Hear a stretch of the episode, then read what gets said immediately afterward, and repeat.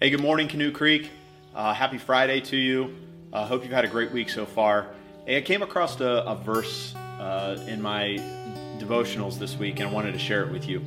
It comes from Philippians chapter 2, and I think it's a, it's a real encouragement to us, but it also comes with a challenge.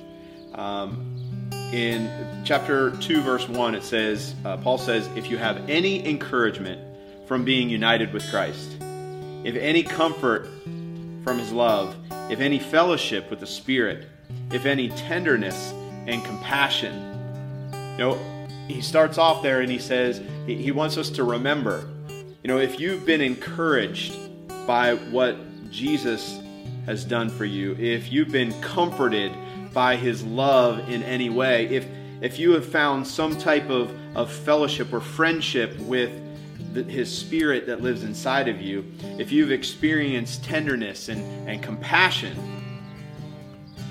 he causes us to think about that. And I, and I want you to think about that in your own life. Have you found some encouragement, some love, some friendship through those things?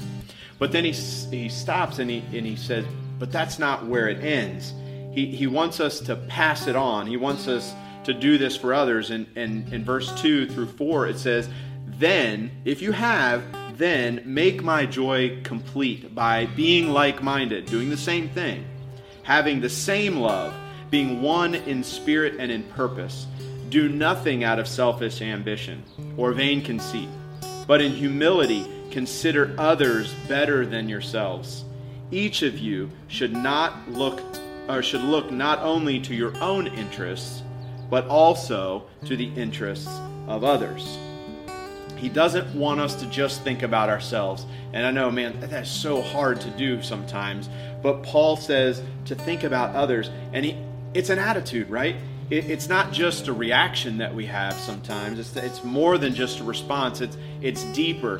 It's a heart issue. And this attitude that we have that, that he's going to get ready and go on and talk about is something that is deeper in our own lives. It's a heart issue that we deal with. It comes, attitude comes from our heart.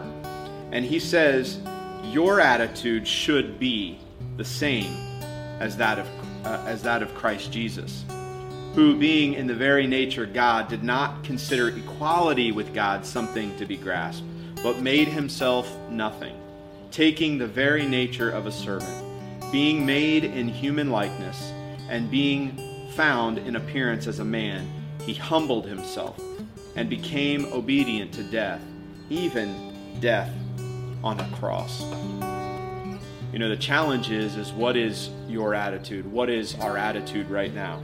What's your attitude with your mom, your dad, your spouse, your kids? What's your attitude with your neighbors? What's your attitude with your coworkers, with your boss right now?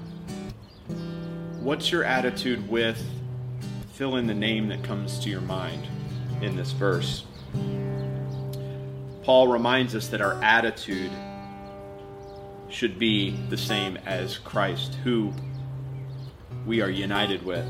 And, and what, I, what I want you to do is I want you to take a moment and remember the comfort, right? It's okay to remember the comfort and encouragement that we have in Christ because of how he served us and what he did for us. But I want you to allow that to shape your heart, to change your attitude, and then to go serve others in that same way.